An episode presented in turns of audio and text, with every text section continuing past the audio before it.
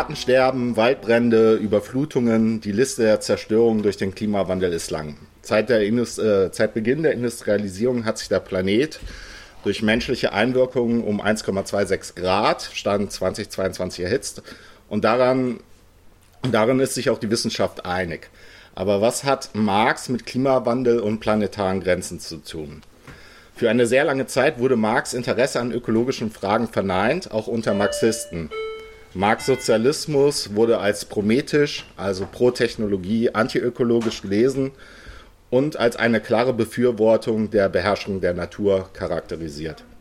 Im Vorwort der Kritik der politischen Ökonomie heißt es zum Beispiel, Zitat, auf einer gewissen Entwicklungsstufe geraten die materiellen Produktivkräfte im Widerspruch mit den vorhandenen Produktionsverhältnissen, die aus Entwicklungsformen der Produktivkräfte zu deren Fesseln werden. Es tritt dann eine Epoche sozialer Revolution ein. Und im Kapital heißt es, das Kapitalmonopol wird zur Fessel der Produktionsweise, die mit und unter ihm erreichen einen Punkt, wo sie unverträglich werden mit der kapitalistischen Hülle. Sie wird gesprengt. Die Stunde des kapitalistischen Eigentums schlägt. Also hier werden die Produktivkräfte als neutral beschrieben, nicht auch ihr Destruktionspotenzial wird problematisiert, sondern das durch die Produktionsverhältnisse ausgehende Hemmnis ihrer Weiterentwicklung. Diese Kontinuitätslogik zufolge würde die proletarische Revolution zu einer Art Superproduktivismus führen, weil der Sozialismus materiellen Reichtum für alle verspricht. Übertragen auf heutige Technologien bedeutet dies, dass Atomtechnik, das Verbrennen fossiler Energieträger und industrielle Agrarwirtschaft an sich weder gut noch schlecht sind, es lediglich auf die Eigentumsverhältnisse ankommt, in welchen sie Anwendung finden. Viele Marxisten haben im 20. 20. Jahrhundert diese Lesart eines prometischen Marxismus negativ verstärkt. Umweltbewegungen seien Anti-Working-Class-Agents und ihr Einsatz für Ökologie und Klima fungiere als Ideologie der oberen Mittelschicht. Auf der anderen Seite haben, haben, die Umweltkatastrophen in der Sowjetunion, wie der ökologische Kollaps des Aralsees oder das Tschernobyl-Desaster, das negative Urteil unter Umweltbewegten bestärkt, dass der Sozialismus keine nachhaltige Gesellschaft etablieren kann. Als Konsequenz existierte im 20. Jahrhundert ein Antagonismus zwischen Rot und Grün. Kurz gefasst galt lange Marx Sichtweise als hoffnungslos raus aus der Zeit – sollte es einen letzten Lichtblick für den Marxismus geben, irgendetwas Sinnvolles zu gegenwärtigen Herausforderungen der Menschheit beizutragen, so müsste die Idee des historischen Materialismus, der sich um den Widerspruch von Produktivkräften und Produktionsverhältnissen bewegt, radikal neu formuliert werden. Oder es ist sicher zu naiv zu glauben, dass die Weiterentwicklung der Produktivkräfte im westlichen Kapitalismus angesichts der globalen ökologischen Krise als emanzipatorischer Motor der Geschichte fungieren könnte. Dieser Satz ist von Kohai Saito, um den es ja auch heute Abend geht. Ein kurzer mythologischer Einschub. Zu diesem Thema Marx und Ökologie gibt es ganze Bibliotheken und die Geschichte der marxologischen Auseinandersetzung und Diskussionen könnte mehrere Abende füllen. Ich verzichte weitgehend sowohl auf die Darstellung dieser Diskursstränge, ebenso verzichte ich auf viele weitere Aspekte, die zu dem Thema eigentlich zentral wären, wie zum Beispiel eine Herleitung des Wachstumszwangs aus den Kategorien des Kapitals. Insofern verstehe ich die Kritik, dass dieser Abend, weil es ja ein Abend sein soll, notwendig, also verkürzt ist, ja, vielleicht an manchen Stellen sogar verzerrend in seiner Darstellungsform werden kann. Maßstab für den heutigen Abend soll sein, in einer hoffentlich recht verständlichen Art die zentralen Ideen vom Systemsturz, also diesem Buch, darzustellen und dahinter liegend eigentlich die Frage zu stellen, ob die Erzählung oder wie man heute sagt, das Narrativ eines Degrowth-Kommunismus als ein Fluchtpunkt für eine radikale Linke überhaupt etwas taugt. Zu dem Autor. Kohei Saito ist ein japanischer Philosoph und Associate Professor an der Universität Tokio. Er arbeitet aus marxistischer Perspektive zu den Themen Ökologie, Anthropozän, Wachstumskritik und politische Ökonomie. Sein 2020 veröffentlichter Band Kapital in Anthropozän äh, Towards the Idea of Degrowth Communism wurde mit über 250.000 verkauften Exemplaren bis Mai 2021 ein unerwarteter Bestseller in Japan. Die Verkaufszahlen stiegen dann nochmal bis Mitte 2022 auf mehr als 500.000. Ja, die deutschsprachige Ausgabe geht ja da hinten einmal rum, dass alle mal reingucken können ins Buch. Die ist jetzt im August 2023 erschienen. Vielleicht behaltet ihr an der Stelle einmal kurz im Hinterkopf, wann das Buch rausgekommen ist. Also nochmal, das war im Jahr 2020. Alle erinnern sich kurz zurück, mitten in der Corona-Pandemie und auch im ähm, in Japan gab es damals auch einen Lockdown. Und ähm, wie alle ja auch mitbekommen haben, ist, sind durch die Lockdowns, die ver äh, verordnet wurden, ist ja auch das Wirtschaftswachstum in den großen, in, also in den Industrienationen äh, deutlich zurückgegangen. Ähm, das hat ja damals, wurde ja auch vielfach diskutiert, inwiefern diese, also ja, solche staatlichen Maßnahmen zeigen, könnten, dass der Staat halt schon, wenn er will, in der Lage ist, sagen wir mal, Wachstumsbegrenzung auch zu machen. Ja, ich glaube, dieser äh, historische Kontext ist für nachher, wenn wir, wenn ich dann zum Thema Staat komme, vielleicht auch äh, nicht unrelevant. Die neuen Aspekte von Zeitos Arbeit ist eine gründliche und systematische Untersuchung der unveröffentlichten Notizbücher von Marx in den Jahren 1868 bis 1883, in denen Marx nicht weniger als ein Drittel seiner zu Lebzeiten verfassten Notizbücher fertigstellte. In, denen laut, äh, in diesen Notizbüchern geht es laut Zeito hauptsächlich um Physiologie und andere Naturwissenschaften. Laut Saito ist das ein Hinweis auf die Bedeutung, die Marx in dieser späten Phase der ökologischen Frage und ihren Auswirkungen auf den Kapitalismus beimaß. Dies schlug sich nicht in veröffentlichten Texten nieder, da Marx in dieser Zeit keine neuen Arbeiten für die Presse fertigstellte.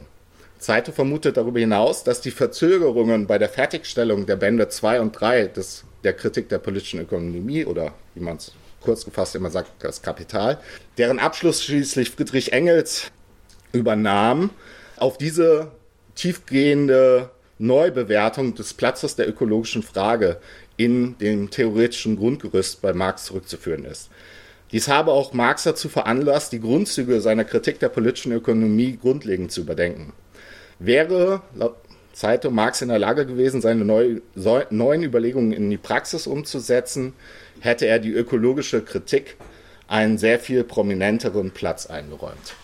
Um das vorzustellen, geht es erstmal jetzt um so das Grundkonzept Stoffwechsel. Das ist nicht nur bei Saito, das ist bei vielen Ökomarxisten und Ökosozialisten. Dann geht es ein bisschen um die Krisentheorie des ökologischen Kollaps, der so das hinter die, das, die Grundmatrix da bei Saito ist, warum äh, jetzt quasi der Degrowth-Kommunismus als auf dem Fahrplan steht. Dann vier verschiedene Zukunftsszenarien, die nicht nur bei Saito, sondern auch bei anderen diskutiert werden, ganz, ganz bekannt bei Naomi Klein und so. Dann gehe ich nochmal ein, ein bisschen länger, auf Andreas Malm und Wolfgang Harich und den in der Klimabewegung ja auch diskutierten Ökoleninismus weil dadurch wird dann die Differenz unter Umständen nochmal klarer zu dem, was Saito sich da eigentlich denkt, äh, wenn er da vom Degrowth-Kommunismus spricht. Genau, dann werden nochmal so ein bisschen die theoretischen Grundlagen von Degrowth-Kommunismus, dann fünf Säulen, woran diesen Wechsel zum Degrowth-Kommunismus Saito festmacht und am Ende ein Ausblick, wie es und Kritik daran, wie Saito eigentlich denkt, äh, dass man da hinkommt. Und dann würden wir diskutieren.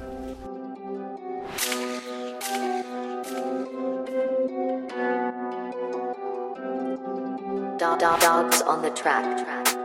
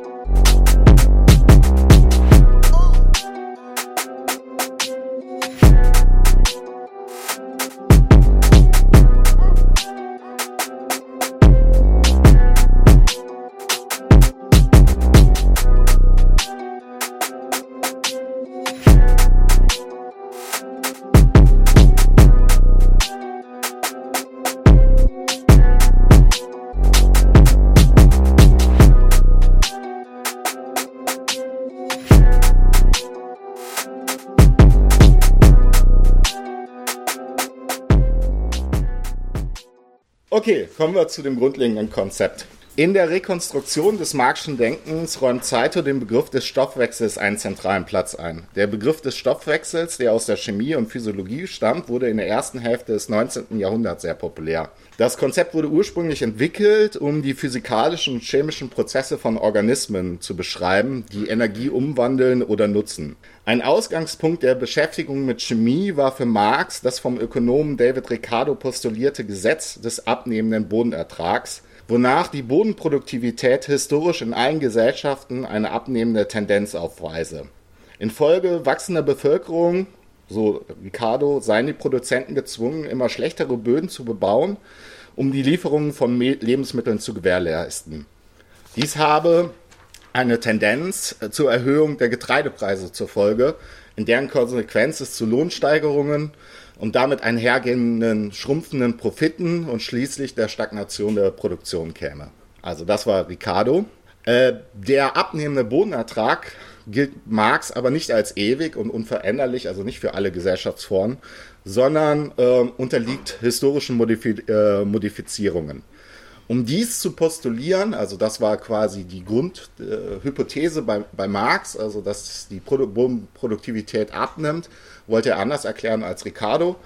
Und äh, um das zu tun, hat er sich halt in eine ganze Reihe von ökonomischen, aber auch naturwissenschaftlichen Werken mit auseinandergesetzt. Ein ganz direkter Bezugspunkt für Marx war Justus Liebig oder Justus von Liebig, ein Chemiker, dessen Studien über den Abbau von Nährstoffen im Boden durch die kapitalistische Landwirtschaft von Marx genau studiert wurde. In Liebigs Werk Die Chemie in ihrer Anwendung auf Agrikultur und Physiologie verweist Liebig auf die zentrale Rolle von anorganischen Nährstoffen im Boden für das Pflanzenwachstum und befürwortet daher die Anwendung der, modernen, äh, der damals modernen Mineraldüngerung für die Steigerung der, des Bodenertrags. Durch die Auseinandersetzung mit der Diskussion über die Bodenfruchtbarkeit bekommt Marx Reflexion wichtige Impulse. Besonders interessant ist dabei die Übernahme der Kategorie des Stoffwechsels. Was besagt dieser? Der Mensch ist in ständiger Wechselwirkung mit der Natur, produziert und konsumiert, entsorgt eine Vielzahl von Dingen. Marx nannte diese zirkulierende Wechselwirkung Stoffwechsel zwischen Mensch und Natur. Natürlich existieren auf der Erde auch unabhängig vom Menschen verschiedene Stoffwechselprozesse, wie etwa die Photosynthese, die Nahrungskette oder der Nährstoffkreislauf des Bodens. Saito nimmt das als Beispiel den Lachs. Er schwimmt den Fluss hinauf, um zu laichen und stirbt dann. Sein Kadaver wird zersetzt und sind und somit zu einem Nährstoff, der zwar maritimen Ursprungs ist, nun aber zu einem Festland- oder ähm, Flussnährstoff wird. Möglicherweise wird der Lachs aber auch schon vor dem Leichablage äh, von einem Bären, Fuchs oder Adler gefressen. In diesem Fall wird er zu Kot, der wiederum als Nährstoff für die Bäume des Waldes fungiert. Das abgefallene Baum des, der Bäume nährt den Boden, ein Teil davon wird jedoch von Flüssen weggetragen und zum Futter von kleinen Tieren wie Wasserinsekten oder Garnelen. Oder es dient kleinen Fisch, äh, Fischen als Unterschlupf. Mit dem Lachs als Träger dieser Nahrungskette sieht man also, wie der Stoffwechsel bzw. Kreislauf funktioniert. Marx bezeichnete diesen Kreislauf als Stoffwechsel der Natur. Auch der, auch der, Mensch steht als Teil der Natur in einer Stoffwechselbeziehung mit der Welt um sich herum. Das, galt, äh, das gilt sowohl für seine Ernährung als auch für seine Ausscheidungen.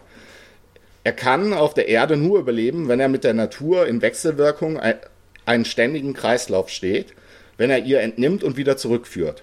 Das ist eine biologisch festgelegte, quasi transhistorische Grundvoraussetzung für jegliches Leben. Laut Marx unterscheidet den Menschen von anderen Tieren, dass er eine ihm eigene Beziehung zu der, zu der Natur eingeht, die Arbeit. Sie ist eine charakteristische menschliche Eigenschaft, die beim Stoffwechsel zwischen Mensch und Natur steuernd und vermittelnd agiert. Der springende Punkt ist hier, dass sich das Leitbild der Arbeit je nach Epoche oder Gesellschaftsform voneinander unterscheidet, wovon dann auch der Stoffwechsel zwischen Mensch und Natur in großem Maße betroffen ist. Insbesondere im Kapitalismus formiert sich der, äh, der Stoffwechsel in einer sehr spezifischen Art und Weise, da das Kapital der eigenen Wertsteigerung oberste Priorität beimisst. Ja, die Marxisten wissen, GW, G'. G' die kürzeste Form für das Kapitalverhältnis. So transformiert also der Kapitalismus den Stoffwechsel zwischen Mensch und Natur in einer Weise, die für das Ziel der Wertvermehrung optimal ist. Bei der Ausbeutung von Mensch und Natur geht der Kapitalismus sehr gründlich vor. Die Menschen werden gena zu gnadenlos langen Arbeitszeiten gezwungen, die Kräfte und Rohstoffe der Natur weltweit geplündert. Ab einem bestimmten Niveau nehmen aber negative Auswirkungen zu. Das Kapital versucht aber in möglichst kurzer Zeit noch mehr Wert zu erwirtschaften, weshalb es den Stoffwechsel zwischen Mensch und Natur erheblich stört. Durch lange Arbeitszeiten verursachte körperliche und geistige Erkrankungen sind genauso Ausdruck dieser äh, Zerstörung wie auch die Erschöpfung natürlicher Ressourcen und die Zerstörung der Ökosysteme. Der Stoffwechsel mit der Natur ist ein Prozess, der eigentlich unabhängig vom Kapital existiert, mittlerweile aber zunehmend für das äh, Kapital transformiert wurde. Doch äh, ultimativ wird sich zeigen, so Zeito, dass die endlose Bewegung des Kapitals zum Zweck dieser Wertvermehrung nicht mit den natürlichen Zyklen dieser Stoffkreisläufe vereinbar ist. Das Resultat dieser Entwicklung ist das Anthropozän und auch die fundamentale Ursache des heutigen Klimakrise oder Klimakollaps lassen sich darin finden.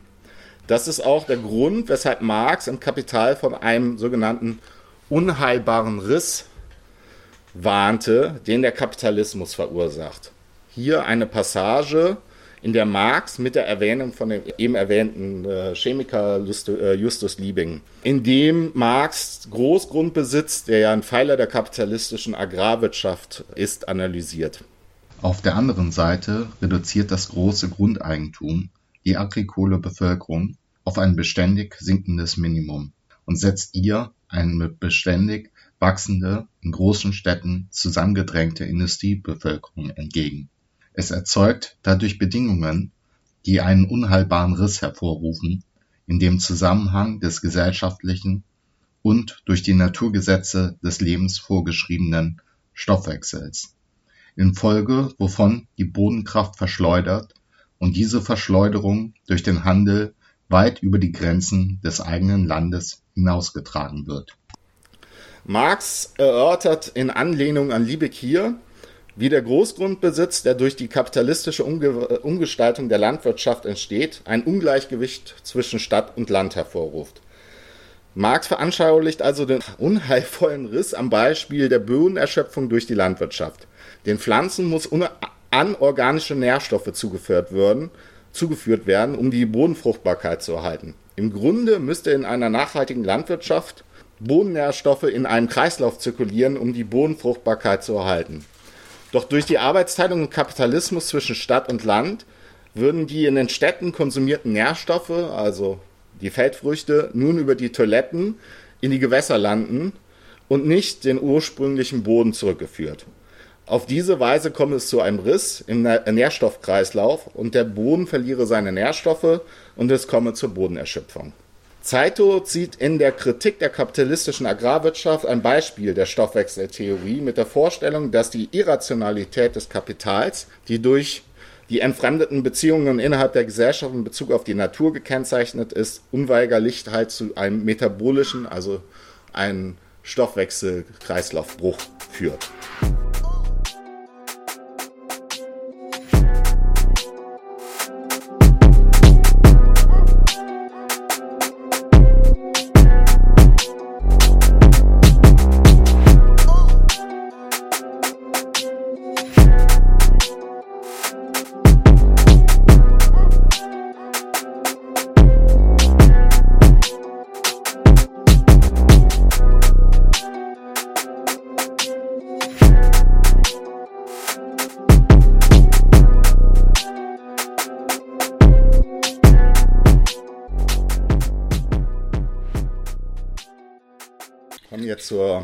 Krisentheorie.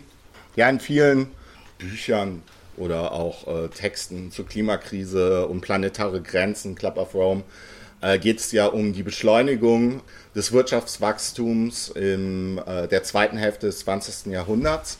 Also wo nochmal durch, ja, man kann es jetzt fordistische Produktionsweise vielleicht nennen, also die massenhafte Anwendung auch von fossilen Brennstoffen, Öl, Benzin, Gas und so weiter, die äh, also in den um 1950 herum quasi auch Massenproduktion, erste Formen der Globalisierung, bla, bla, das Punkt, Punkt, Punkt.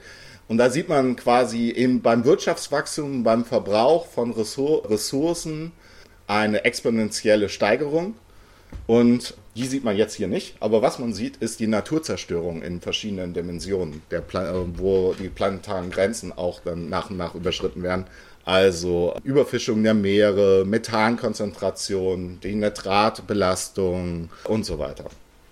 Das ist ja vielleicht zur, zum ökologischen, zur Theorie des ökologischen Kollaps nicht verkehrt. So.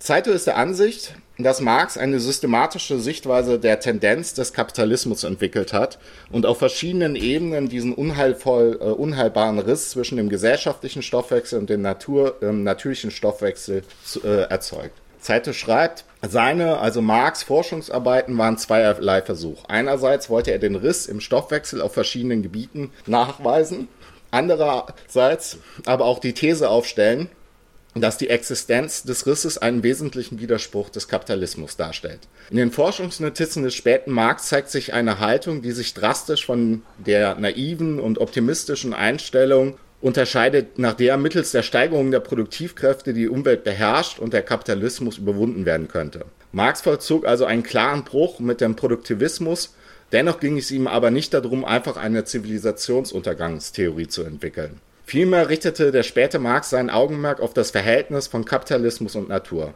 Der Kapitalismus gewinnt durch technologische Innovation Zeit und lagert den Riss im Stoffwechsel durch verschiedene Methoden, auf die komme ich nachher zu sprechen, in die Peripherie aus. Durch diese Auslagerung nimmt der sogenannte un unheilbare Riss nun globale Maßstäbe an. Letzten Endes könne aber auch so, äh, so auch der Kapitalismus nicht weiter bestehen. Also jetzt wieder Zeito. Dieses Beispiel zeigt uns, wo die Grenzen der Macht des Kapitals liegen. Dieser zielt zwar auf unbegrenzte Wertsteigerung ab, doch die, doch die Erde als solche und ihre Ressourcen sind nicht unbegrenzt vorhanden.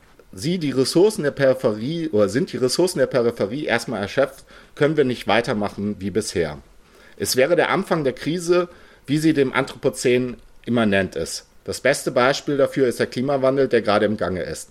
Da das Auslagern von Problemen in die Peripherie an seine Grenzen gestoßen ist, werden die Schäden jetzt endlich auch in den Industrieländern sichtbar, entweder durch Superhurricanes oder Waldbrände. Laut Saito habe Marx bereits Mitte des 19. Jahrhunderts das Problem der Externalisierung in die Peripherien analysiert. Danach lagert laut Marx der Kapitalismus seine eigenen Widersprüche immer in die Ferne aus und macht sie dadurch aber noch sichtbarer. Doch weil sie sich auf diese Weise bloß verschlimmern, komme es zwingend zu einer hoffnungslos festgefahrenen Situation, die nur zum Kollaps führen könne. Die, ja, letzten Endes sieht Saito quasi den Kapitalismus dahingehend, dass er sein eigenes Todesurteil durch die ökologischen Kollaps vorbereitet. Jetzt wurde schon angesprochen, drei Formen, in denen dieser Riss in, zwischen äh, Mensch und also im Stoffwechsel zwischen Mensch und Natur im Kapitalismus quasi ausgelagert oder externalisiert wird, auf die gehe ich nochmal ein, wodurch in der Besprechung dieser Formen halt auch deutlich wird, warum Saito nicht glaubt, dass quasi der Kapitalismus äh, diese Widersprüche lösen kann. Also die erste Form der Auslagerung nennt äh, Saito die technische Auslagerung. Diese erste Methode der Auslagerung ist der Versuch, die Umweltkrise durch technologische Entwicklungen zu überwinden. Saito verweist als Beispiel hier auf die schon erwähnte Auseinandersetzung Marx mit der kapitalistischen Agrarwirtschaft samt Großgrundbesitz, Trennung von Stadt und Land und Bodenerschöpfung. Anfang des 20. Jahrhunderts wurde das Haber-Bosch-Verfahren entwickelt. Damit konnte Ammoniak industriell hergestellt werden, was die Massenproduktion günstigen Düngers ermöglichte. Das Haber-Bosch-Verfahren ist einer der äh, weitreichendsten Erfindungen der Menschheitsgeschichte. Es ermöglichte global eine landwirtschaftliche Revolution und in ihrer Folge eine Bevölkerungsexplosion. 100 Jahre nach der Erfindung wird die Hälfte der Weltbevölkerung mit Hilfe von synthetisch hergestellten Stickstoffdünger mit Nahrung versorgt. Allerdings führte das Verfahren nicht zu einer Behebung des Risses im Nährstoffkreislauf. Der springende Punkt ist auch hier, dass es wiederum nur eine weitere Form der Auslagerung ist. Lange Zeit ist die Abhängigkeit der Landwirtschaft von synthetischem Stickstoff nicht als Gefährdung erkannt worden. Erst seit 1997 wächst das Bewusstsein über die schädigende Wirkung des intensiven äh, Stickstoffdüngens. Es geht dabei vor allem um das höchst aggressive Lachgas, das bei der Anwendung von Stickstoffdünger zwangs, äh, zwangsläufig entsteht und in die Atmosphäre entweicht. Je größer der Eintrag, also je mehr man von dem Stickstoffdünger verwendet, desto mehr Lachgas entsteht auf den Flächen. Lachgas kommt auch natürlicherweise in der Erdatmosphäre vor. Dort halten sich Lachgasmoleküle extrem lang, etwa 121 Jahre. Das Treibhausgas absorbiert Infrarotstrahlung und wirft die Wärmestrahlung auf die Erdoberfläche zurück. Auf diese Weise hält es die Wärme in der Erdatmosphäre fest. Für die Ammoniakherstellung verwendetes Erdgas übrigens macht 3 bis 5 Prozent der weltweit produzierten Erdgasmengen aus. So hat der Mensch seit Beginn des 20. Jahrhunderts radikal in den Stickstoffkreislauf der Erde eingegriffen. Durch den Rückfluss von Stickstoffverbindungen in die Umwelt kommt es zu Nitratverschmutzung des Grundwässers oder zu Red Tide, rote Flut, aber in anderen Sinne. So nennt man in den USA eine gefürchtete hochtoxische Algenblüte, denn bei einer Red Tide treibt auf der Meeresoberfläche eine rötliche Schicht, gebildet von Milliarden winzigen einzelliger Dinoflagellaten.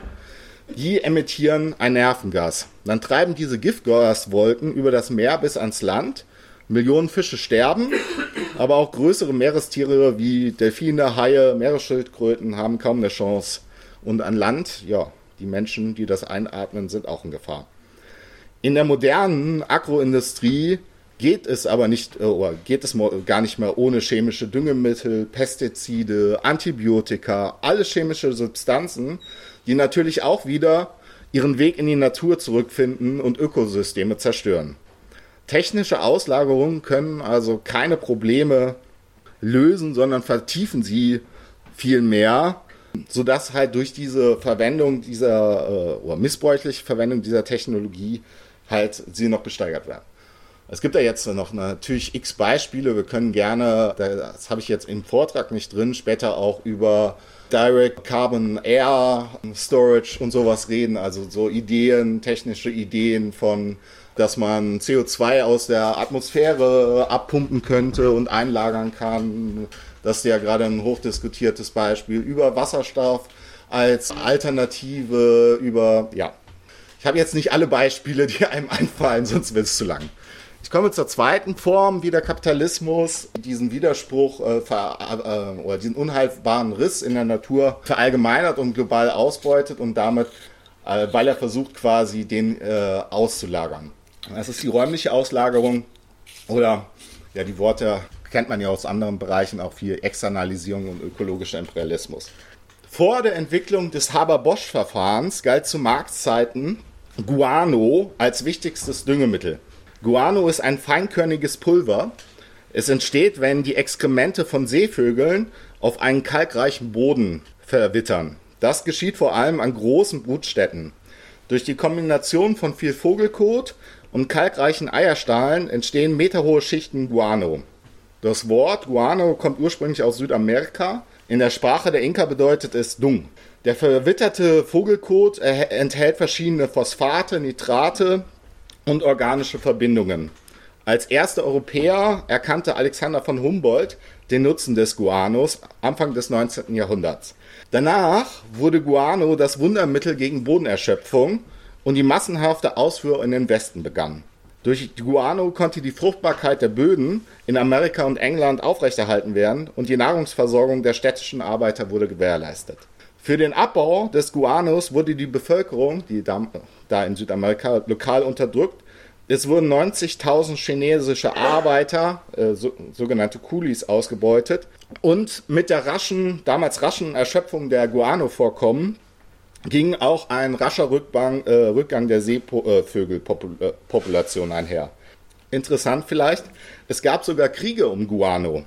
1864 bis 1866 kämpften Spanien und Peru miteinander um Guano, Zugangsmöglichkeiten und der Salpeterkrieg 1879 äh, bis 1884 äh, zwischen Chile, Peru und Bolivien ging es auch um Guano.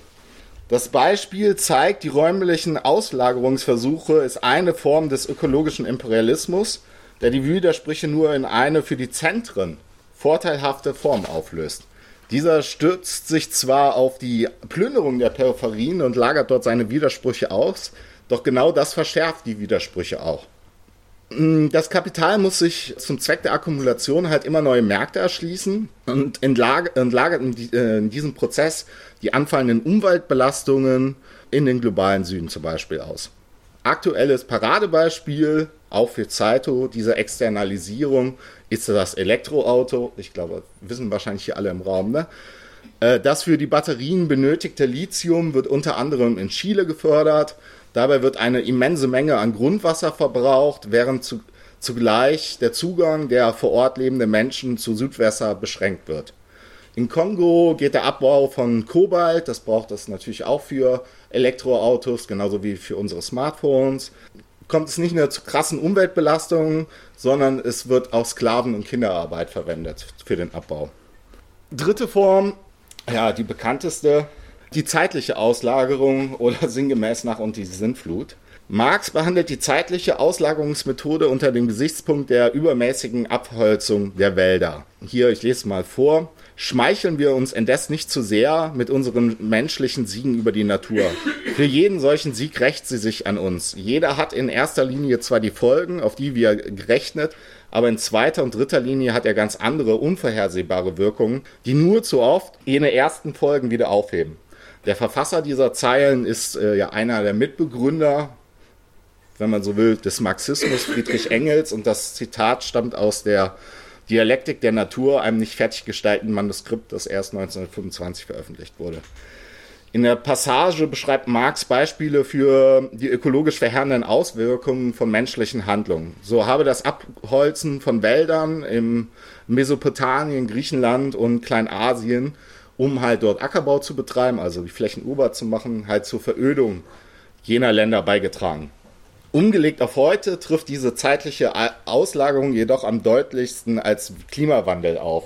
Der Massenverbrauch fossiler Brennstoffe verursacht zwar den Klimawandel, seine Auswirkungen sind jedoch nicht überall jederzeit unmittelbar zu sehen.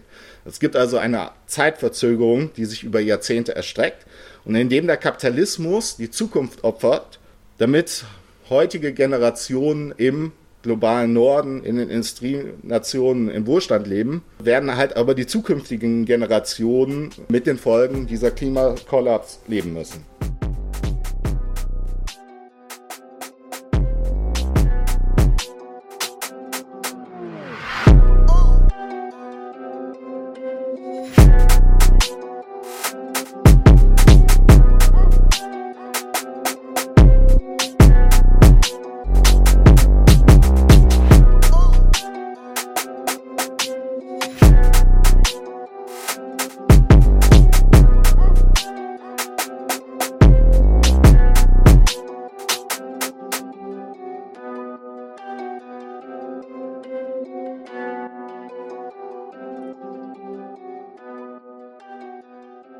Das ist, glaube ich, im deutschsprachigen Raum jetzt auch sehr bekannt.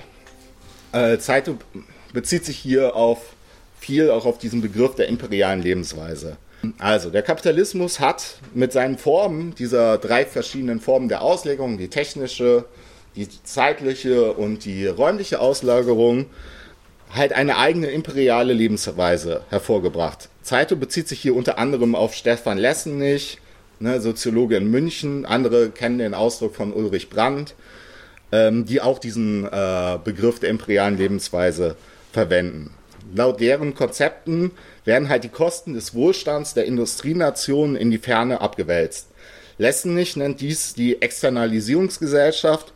Während der globale Süden das Opfer dieser Entwicklung ist, genießen die Industrieländer ein Leben in Wohlstand und versuchen, diese privilegierten Status aufrechtzuerhalten. Die Externalisierung schafft unaufhörlich Peripherien, wohin Belastungen abgewälzt werden. Soweit, glaube ich, kennen das auch viele, ist ja in vielen Flugis taucht das auch immer auf. So, Saito geht nun ein bisschen weiter und untersucht das Verhältnis von Kapitalismus, der Industrienation und den globalen Südens mittels der Weltsystemtheorie des Soziologen Immanuel Wallerstein. Wallersteins Einschätzung nach setzt sich der Kapitalismus aus einem Zentrum, sowie der Peripherie zusammen. In der Peripherie bzw. im globalen Süden werden billige Arbeitskräfte ausgebeutet, wodurch die Preise der von ihnen produzierten Güter gedrückt werden und im Zentrum mit einem großen Gewinnspanne verkauft werden können. Wallerstein vertrat die Meinung, dass der sogenannte, oder sogenannte ungleiche Austausch von Arbeitskraft in den entwickelten Ländern zu einer ja, Überentwicklung in den Industrienationen und, in, gegen, und gleichzeitig in den Peripherien hingegen zu einer sogenannten Unterentwicklung führe. Zeitung merkt an, Wallerstein sah als Objekt der Ausbeutung die menschliche Arbeitskraft. Jedoch gäbe es noch eine weitere Seite, die globale Umwelt. Auch sie wird neben der Arbeitskraft der Peripherie vom Kapitalismus ausgebeutet. Durch den sogenannten ungleichen Austausch mit den Industrienationen werden halt dem globalen Süden Rohstoffe, Energie und Nahrung geraubt. Und hinter dieser Kulisse der Plünderung durch die Zentren für weiteres Wirtschaftswachstum lägen die Kosten und Belastungen, die halt den Peripherien aufgebürdet werden. Zeitung nennt als Beispiel, das kennen auch viele, Palmöl, das ja in eine unsichtbare Hauptrolle bei unserer Ernährung spielt. Es ist nicht nur preisgünstig, sondern auch oxidationsbeständig, weshalb es unter anderem in industriell verarbeiteten Lebensmitteln, Süßigkeiten oder auch in Fastfood Anwendung findet.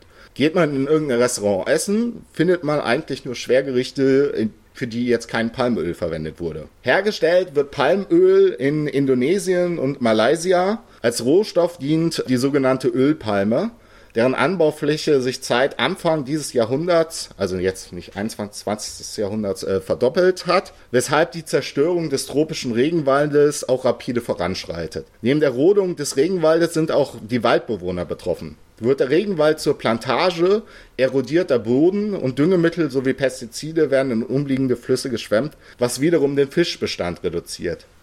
Damit verschwindet die Proteinquelle der Einheimischen und sie brauchen nun mehr Geld, um Proteine einzukaufen. Um an Geld zu kommen, werden Wildtiere gejagt, vor allem von Aussterben bedrohte Arten wie Orang-Utans oder Tiger. Und die werden dann illegal verkauft. Man sieht auch hier eine ganze Kette. Also hinter dem kostengünstigen Leben in den Zentren steht also nicht, wen, nicht nur die Ausbeutung der Arbeitskraft der Peripherie, sondern auch die Plünderung ihrer Rohstoffe und die damit einhergehenden Umwelt, Umweltbelastungen. Das eine funktioniert nicht ohne das andere. Doch die Länder, und jetzt kommen wir quasi zum Clou dieser äh, Krisentheorie, doch die Länder, die bisher quasi das Auffangbecken für diese Externalisierung waren, China oder Brasilien, sind ja halt jetzt auch seit einiger Zeit in der Lage, selber ein rapides Wirtschaftswachstum zu erreichen, wodurch der Spielraum für neuere Auslagerungsgebiete zu schaffen immer weiter schrumpft.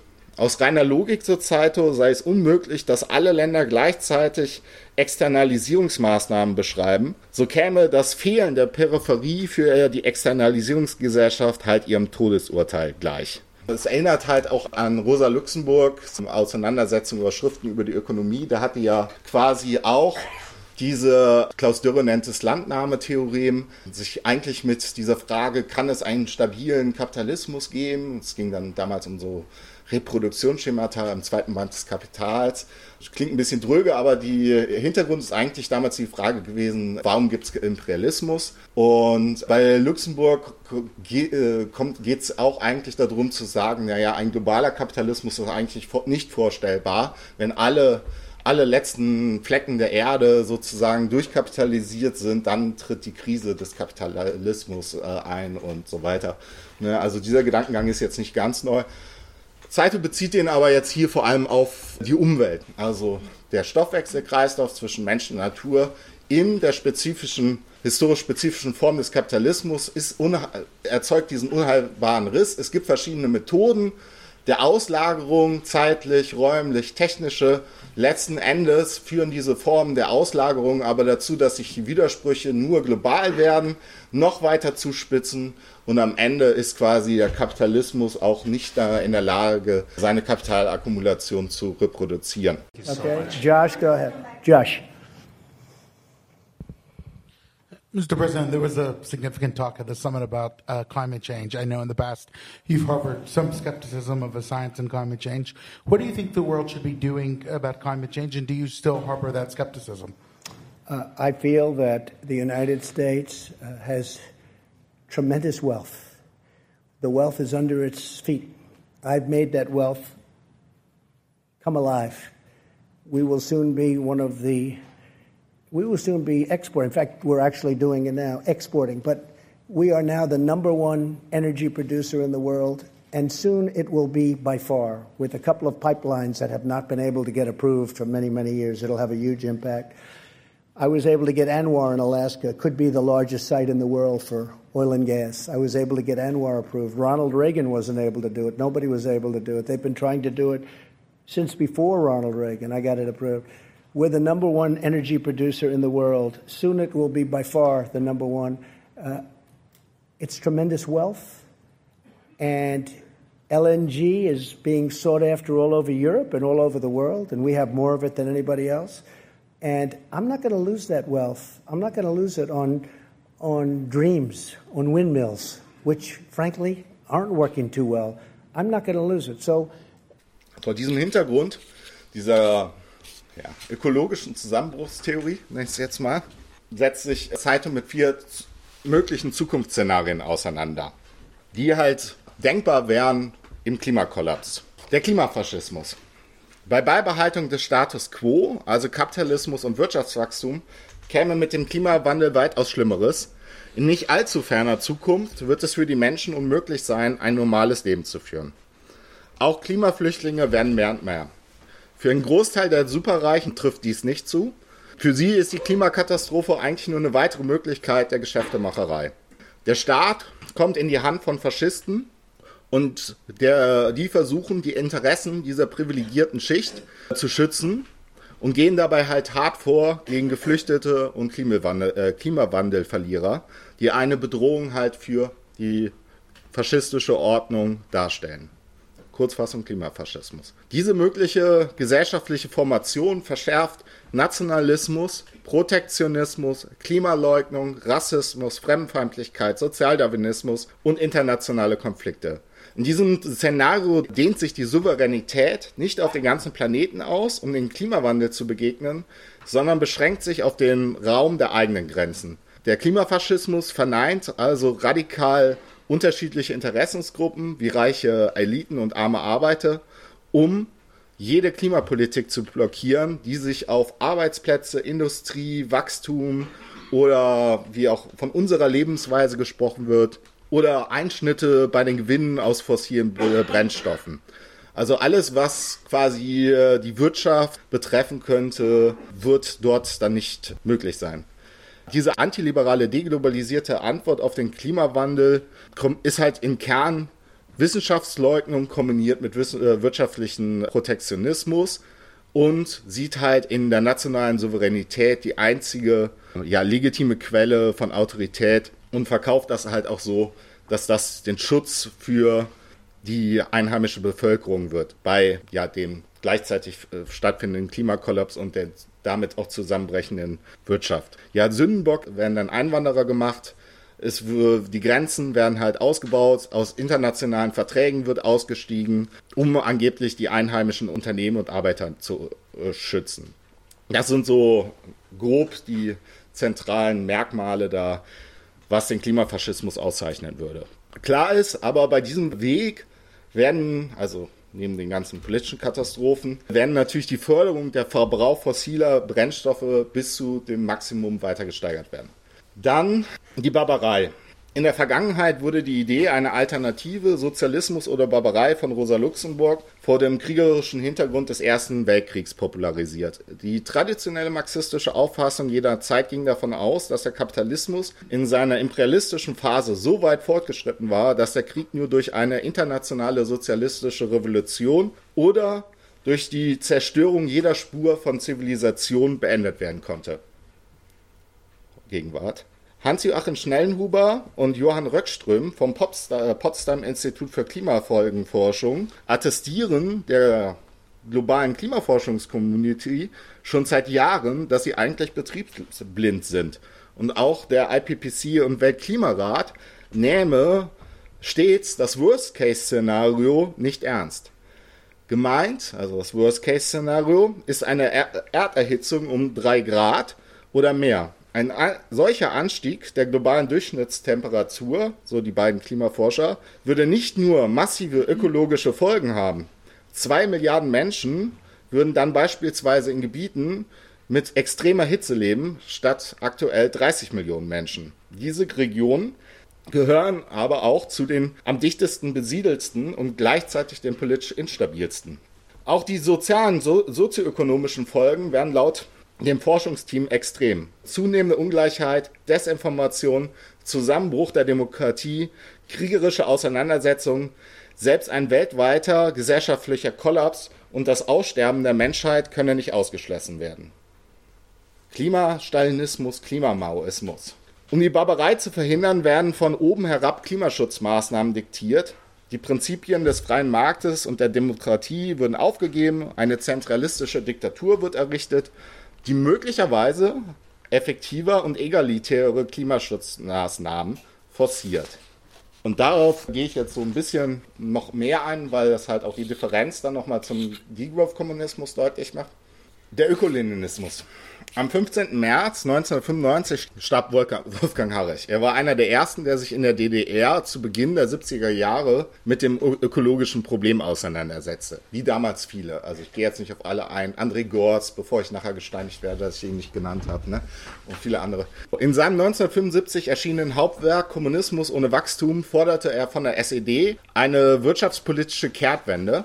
Weg vom aussichtslosen Versuch, das westliche Modell im Hinblick auf Konsum und Wohlstand nachzuahmen und hin zu einer ökologisch verträglichen Lebens- und Produktionsweise. Haarig reagierte als einer der ersten Marxisten auf den Club of Rome-Bericht. Ihm war sofort klar, dass dieser die Stoßrichtung des Kommunismus für immer verändert. Ging es bis dahin um ein schönes, immer Luxus, äh, luxuriöses Leben für alle, rückt nun der Mangel ins Zentrum, die Einschränkung, das karge Leben für alle, um den Planeten zu schonen die so laut ihm großbürgerliche Überflussidee, die den Marxismus bestimmt hätte, wird von einer Verzichtslogik ersetzt, die an Gracchus Babeuf zur Zeit der französischen Revolution anschließt. Dieser, also Gracchus Babeuf, laut Harich sei der erste Kommunist gewesen und wollte die französische Revolution dafür nutzen, den Mangel, der infolge der Misswirtschaft des Ancien Regime entstanden war, gerecht zu verteilen. Der König muss mehr Arbeit, äh, abgeben als der Tagelöhner, die Herzogin mehr als die Marktfrau, die Armen müssten eigentlich kaum verzichten, sondern die großen Verschwender, die es in Versailles sich gut gehen ließen, die müssten jetzt quasi dran glauben, damit das Volk dann nicht hungern müsse. So, diese Logik von Babeuf, Marx und so weiter haben sich ja auch sehr positiv in der Entwicklung des Sozialismus von der äh, äh, Utopie zur Wissenschaft taucht er ja auch auf. Die haben ja auch einen positiven Bezug darauf, naja, diese Logik bei Babeuf überträgt jetzt Harich auf den Umgang mit der Natur, die Entlastung vom Menschen braucht, ja, die halt Entlastung ähm, von den Menschen braucht. Vor allem halt der industriell-kapitalistische Schwergewicht, die Großindustrie, die herrschenden Besitzenden anleiten, die sollen hier quasi Abgaben tätigen. Übertragen hieße dies zum Beispiel Verbot, Privatflugzeuge heutzutage, Yachten, Golfplätze. Ne? Das wird ja auch vielfach diskutiert, dass äh, das ähm, man sofort machen sollte. Harich betont auch, dass Arbeitsplätze kein Selbstzweck seien, kein Wert an sich, sondern der Ort, an dem Menschen die Mittel ihres Lebensunterhalts verdienen. Daher müsste man die Mitlohnabhängigen dafür kämpfen, dass ihr Lebensunterhalt ungeschmälert erhalten bleibt, wenn eine umweltzerstörende Produktion eingestellt wird und für deren Beendigung muss man erst recht kämpfen. Und Harich sah das so, dass das eine nicht das andere ausschließt. Ich erzähle das nochmal so ein bisschen, weil es, es, ist ja auch so Gegenwartsdebatte. Also Lausitz, Kohleausstieg, kommt von Linken ja quasi auch so Idee, können wir machen? Geben wir den Kohlearbeitern, keine Ahnung, 60.000 Euro Abfindung, dann sollen die den Mund halten und können sich damit ja noch bis zu an ihr Lebensende ganz gut über die Runden kommen und wir haben das Problem quasi mit äh, Kohleabbau nicht. Können wir in der Diskussion vielleicht eingehen, ob das wirklich auf die ganze Gesellschaft wirklich umsetzbar ist, wenn man jetzt an Autoindustrie, chemische Industrie und so weiter alles denkt.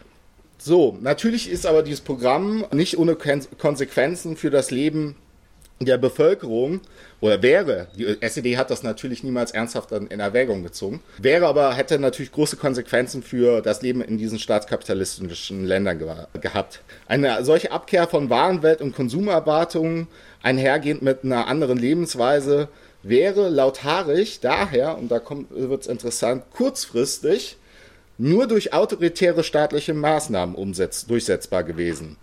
Dies brachte ihn den Vorwurf ein, Ökostalinist zu sein. Doch erinnert sein Denken auch an heutige Ansätze einer ökologischen Transformation von oben. Im Frühjahr 2020 verfasste zum Beispiel der Schwede Andreas Malm, äh, der auch Autor ist von Wie man einen Pipeline äh, sprengt, seine Streitschrift Corona Climate Chronic Emergency War Communism in the 21st Century. Ihr erinnert euch, 2020 ist halt auch das zweite Buch erschienen. Zur Zeit Klimalockdown. Laut Malm werde es immer deutlicher, dass die Strategie eines gemächlichen sozialökologischen Umbaus nicht ausreiche, um die Ziele des Pariser Klimaschutzes zu erreichen. Die im, durch den globalen Corona-Lockdown deutlich reduzierten CO2-Emissionen sind für Malm halt ein Beleg dafür, dass erstens drastische staatliche Maßnahmen zur Bewältigung einer globalen Krise möglich sind und zweitens solche Maßnahmen klimapolitisch erfolgreich und notwendig werden. Wenn Malm schreibt, die fossilen Energiekonzerne seien die größten und gefährlichste Kraft, sie stünden einer wirklichen Energiewege im Weg und müssten deshalb, Zitat, liquidiert werden, so erinnert das auch stark an den Ökoleninisten aus der DDR, Wolfgang Harrich. Aber es kommt hier auch etwas ins Spiel, das hofft vielleicht noch vielen linken Bauchschmerzen bereiten dürfte, das Malm aber als unumgänglich bezeichnet. Zitat, wir können uns den Staat in Zeiten des Notstands nicht einfach wegwünschen. Er ist schwer, es ist schwer vorstellbar, wie ein Übergang von fossilen Brennstoffen zu erneuerbaren Energien ohne staatliches Handeln überhaupt äh, aussehen könnte. Zitat Ende. Der Griff nach der Staatsmacht, um dringend notwendige politische Maßnahmen auf kurzen Wege, also von oben nach unten umzusetzen, ist für Malm ja, Kenz, äh, ja eine Rückbesinnung auf Lenin angeblich. Lenin habe in der globalen Krise vor einem Jahrhundert den Staatsapparat zentral unter Kontrolle genommen, um die dringenden Schritte zur Beendigung von Krieg, Hunger und sozialer Ungleichheit unmittelbar umsetzen zu können. Für heute bedeutet dies konkret, so Malm, fossile Kapital enteignen, Gesetze zum Schutz des Klimas und könnten nur so umgesetzt werden. Der Übergang zu einer nachhaltigen, ökologisch vernünftigen Gesellschaft werde daher auch nicht wie ein Luxuskommunismus aussehen, er werde eher wie ein Kriegskommunismus aussehen, eine Anspielung auf die Politik der Bolschewiki in den Anfangsjahren der russischen Revolution. Auf den Kriegskommunismus gehe ich nicht weiter ein, aber wir haben ja auch hier, Detlef äh, Hartmann hat auch äh, auf der Seite de-hydra.world eine also sehr umf umfangreiche Kritik, ansonsten kannst du das nachher vielleicht auch in der Diskussion noch einbringen, an halt dieser Kriegskommunismus, Metapher bzw. Vorstellung äh, von Malm End ja, niedergeschrieben.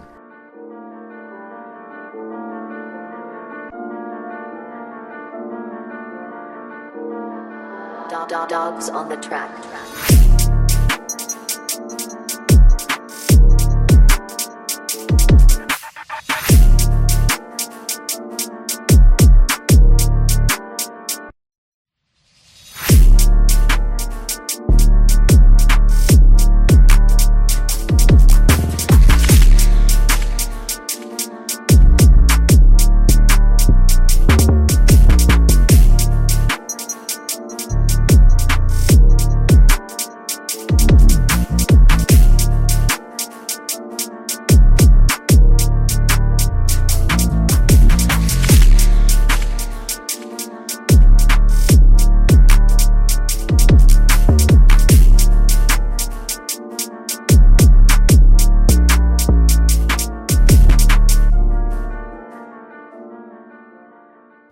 Ich möchte jetzt eher etwas allgemeiner nochmal, und zwar mit dem Rätekommunisten Paul Matek einen Aspekt angucken, der von vielen, die quasi den Staat, ob sozialistischen oder kapitalistischen Staat, als Instrument sehen, um die Klimakatastrophe in den Griff zu bekommen. Und da taucht häufig die Rationierung auf.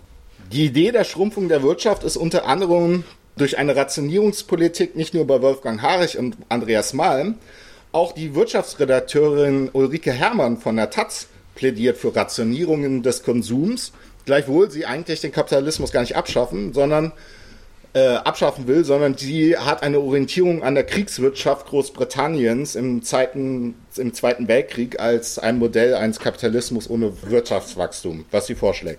Bei Wolfgang Harich dagegen waren die staatlich verordnete Rationierungspolitik bereits eine Form des Kommunismus, also Zitat, wäre es nicht infolge der rationierten Verteilung der Kommunismus par Boeuf, zu dem die Arbeiterbewegung nur auf höherer Stufenleiter mit einer dialektischen Spirale Negation der Negation zurückkehren muss, nachdem fast 200 Jahre lang Springquellen des kapitalistischen Reichtums geflossen sind.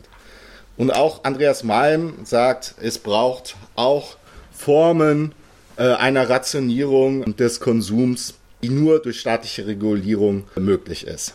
Also bereits 1976 hat der Rätekommunist Paul Mattek einige Einwände gegen die Idee der Rationierungspolitik in der Schrift Kapitalismus und Ökologie vom Untergang des Kapitals zum Untergang der Welt eingewandt. Paul Mattek äh, führte damals gegen Harrich an, dass Formen der Rationierung der kapitalistischen Welt durchaus nicht fremd seien, zum Beispiel in Kriegszeiten oder halt auch, wie äh, Malm anführt, im Kriegskommunismus und halt mit mehr oder weniger großer Gründlichkeit betrieben worden sind.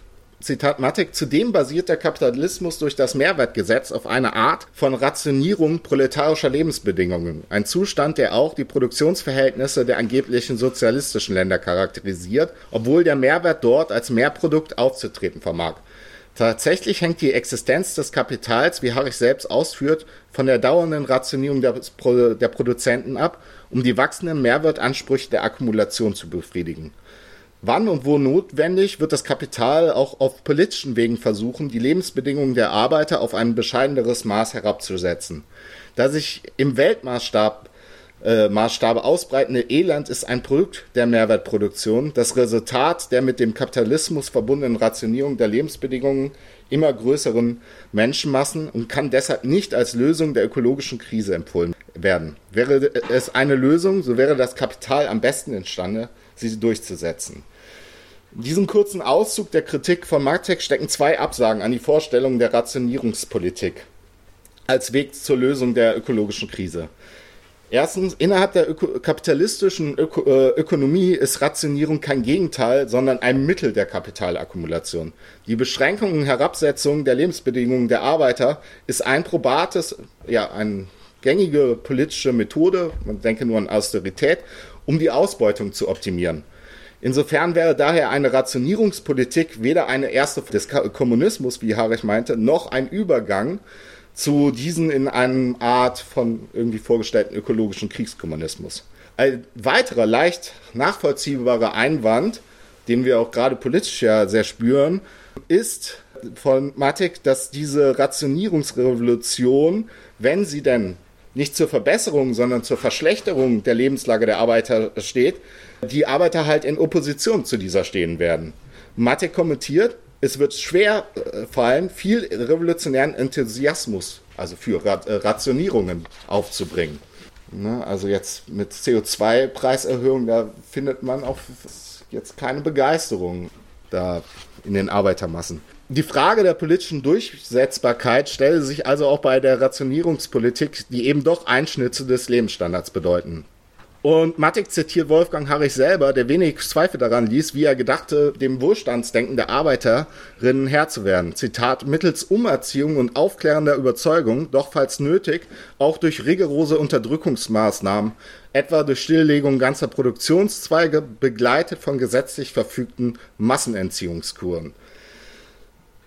Soweit Harich. Für Paul Mattek haben solche autoritären Vorstellungen wie die von Harich überhaupt nichts mit Kommunismus zu tun, da die Verwaltung des Mangels auf jeden Fall den Verwaltern die eigentliche Macht geben wird. Also nicht Kommunismus quasi die Arbeiterkontrolle, sondern die Staatskontrolle. Eine Rationierungspolitik, die die Kontrolle der Produktion wie die Kontrolle der Individuen und ihrer Konsumtion verlangt, sei eine Verewigung des Staates.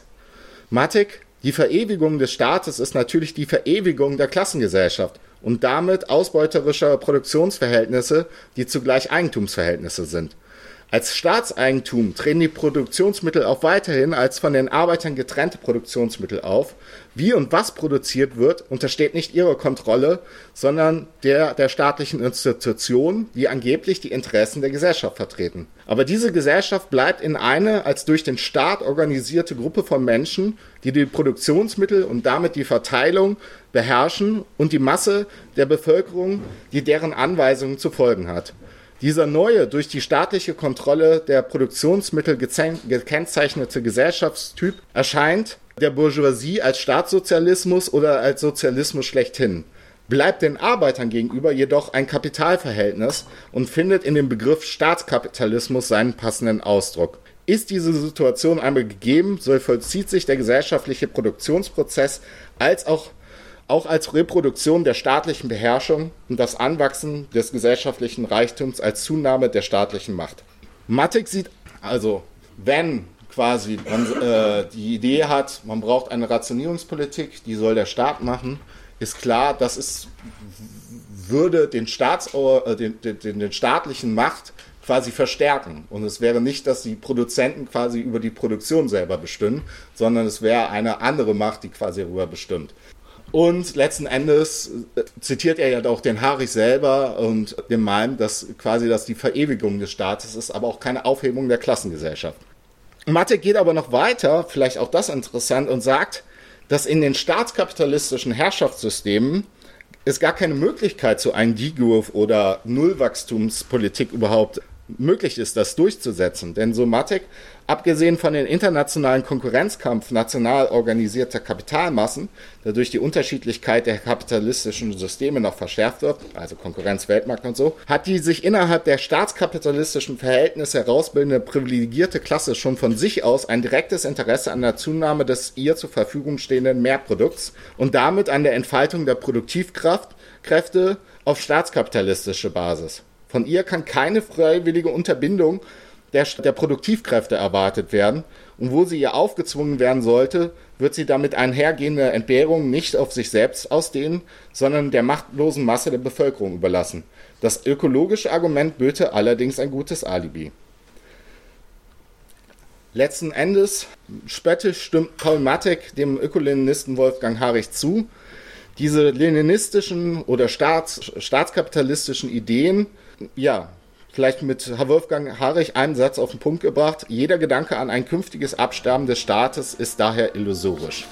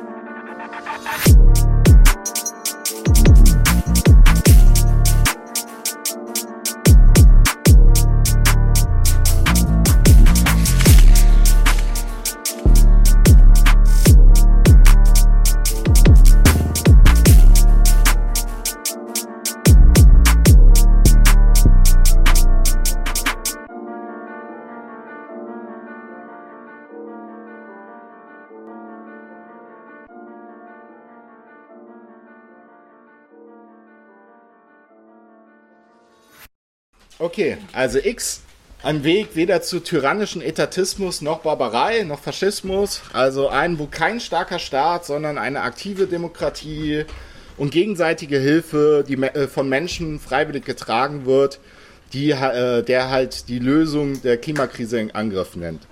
Dieser Weg benennt, ja, ist der unbekannte Weg einer radikaldemokratischen Politik von unten, die lokale Gemeinschaften und transnationale Solidarität halt nicht auf dem Altar des Wirtschaftswachstums oder der nationalen Souveränität äh, opfert. Klima X benennt, was immer es ist, dazu streiten wir ja vielleicht nachher auch nochmal, dass der Kapitalismus halt sinnvoll überwunden, der Klimawandel bekämpft würde, ohne, also nicht auf Kosten der Armen, der Zukunft oder auf die Umwelt abgewälzt wird.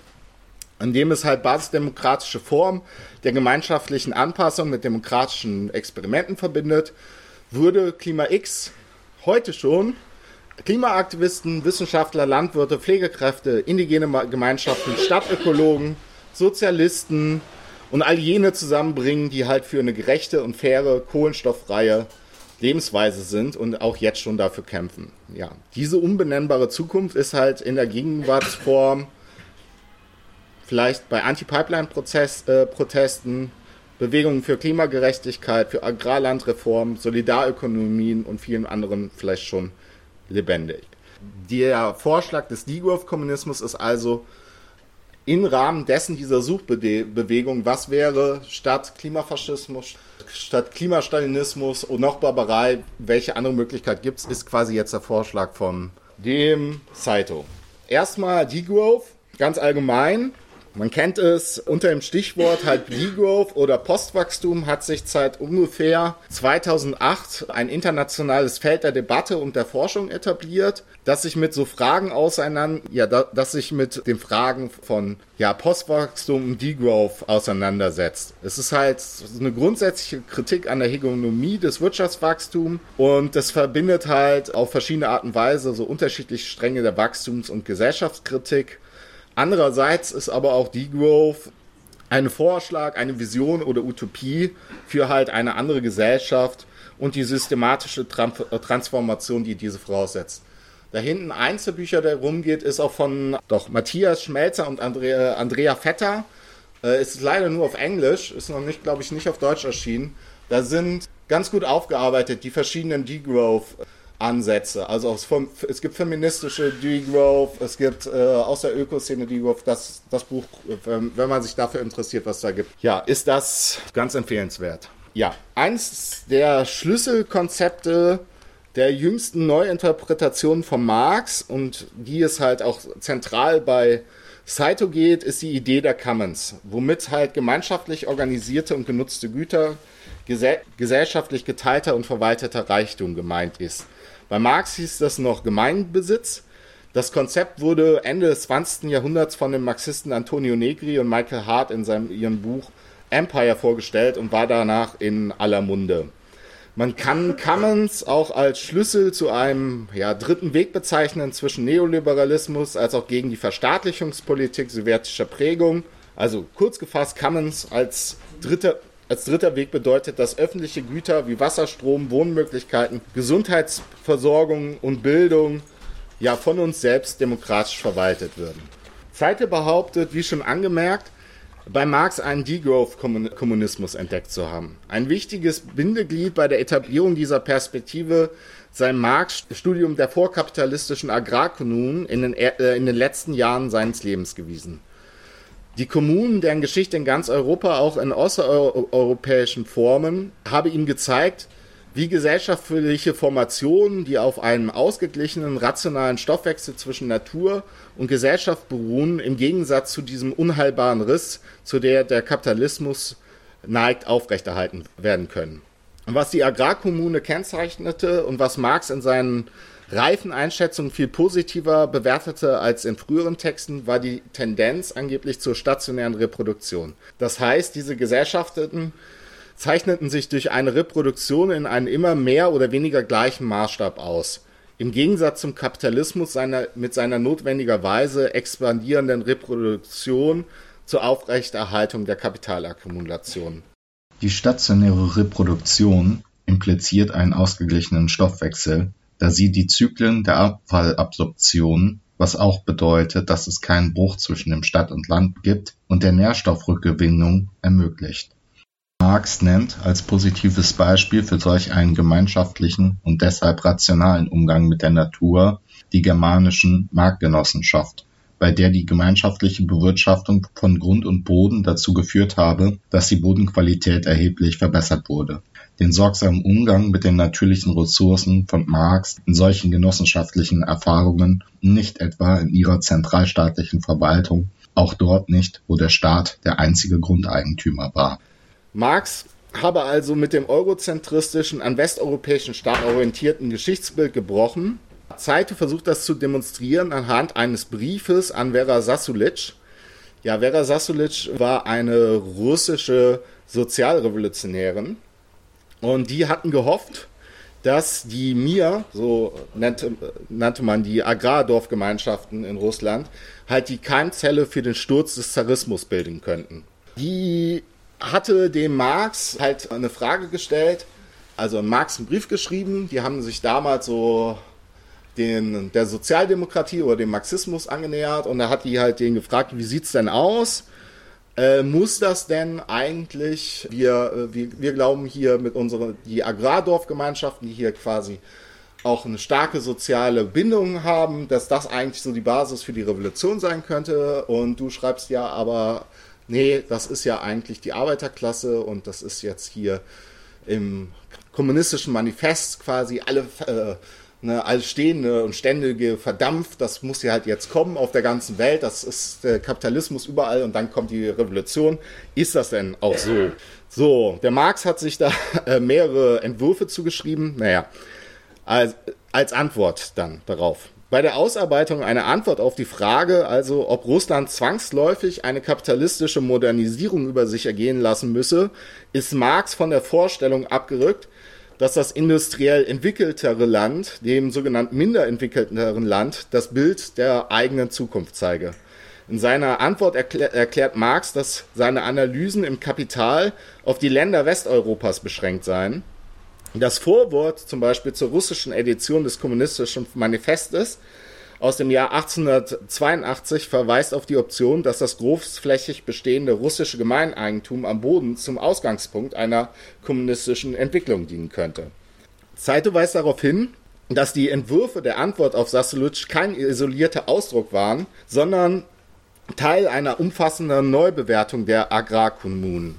In den 1880er Jahren erkannte Marx, dass die dauerhafte Stabilität von Kommunen ohne wirtschaftliches Wachstum die Grundlage für eine nachhaltige, egal, egalitäre metabolische Interaktion zwischen Mensch und Natur ist. Diese steht in deutlichem Gegensatz zu Marx früheren negativen Äußerungen über die stationäre Wirtschaftsform und die Unveränderlichkeit der sogenannten asiatischen Kommunen in den 1850er Jahren oder sogar noch im Band 1 des Kapitals.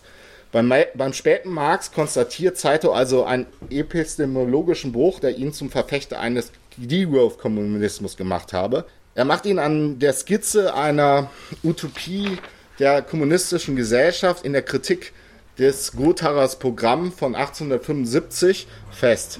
In ihr sollten alle Springquellen des genossenschaftlichen Reichtums voller fließen. Zeitung besteht darauf, dass es ein Missverständnis wäre, diese Stelle als Befürwortung eines wachstumsorientierten Produktivismus zu interpretieren. In einer höheren Phase der kommunistischen Gesellschaft, nachdem die knechtende Unterordnung der Individuen unter die Teilung der Arbeit, damit auch der Gegensatz geistiger und körperlicher Arbeit verschwunden ist, nachdem die Arbeit nicht nur Mittel zum Leben, sondern selbst das erste Lebensbedürfnis geworden Nachdem mit der allseitigen Entwicklung der Individuen auch ihre Produktivkräfte gewachsen und alle Springquellen des genossenschaftlichen Reichtums voll fließen, erst damit kann der enge bürgerliche Rechtshorizont überschritten werden und die Gesellschaft auf ihre Fahne schreiben, jeder nach seinen Fähigkeiten, jeder nach seinen Bedürfnissen. Die Stelle ist ja sehr bekannt. Ja, die bekannte Passage bei Marx beschreibt, wie sich der Wohlstand im großen Maß, Maße verändern wird, wenn die Menschen von der Herrschaft des Kapitals befreit sind. Laut Marx werde die individualistische Produktion, deren Zweck die Vermehrung des Geldes und Privatbesitzes sei, durch den genossenschaftlichen Reichtum ersetzt, der kollektiv verwaltet werde. Für Saito ist dieser genossenschaftliche Reichtum nichts Geringeres als ein Kammern. Marx Verweis auf den genossenschaftlichen Reichtum sei also ein Hinweis auf die Commons für eine qualitativ andere radikalen, ja, qualitativ anderen radikalen Überfluss. Dieser beinhaltet mehr Lebensqualität zum Beispiel durch eine Verkürzung der Arbeitszeit. Zeiter argumentiert, dass der Diegolf-Kommunismus eine Postknappheitsgesellschaft ist. Das heißt, er ist durch einen Überfluss an Reichtum gekennzeichnet.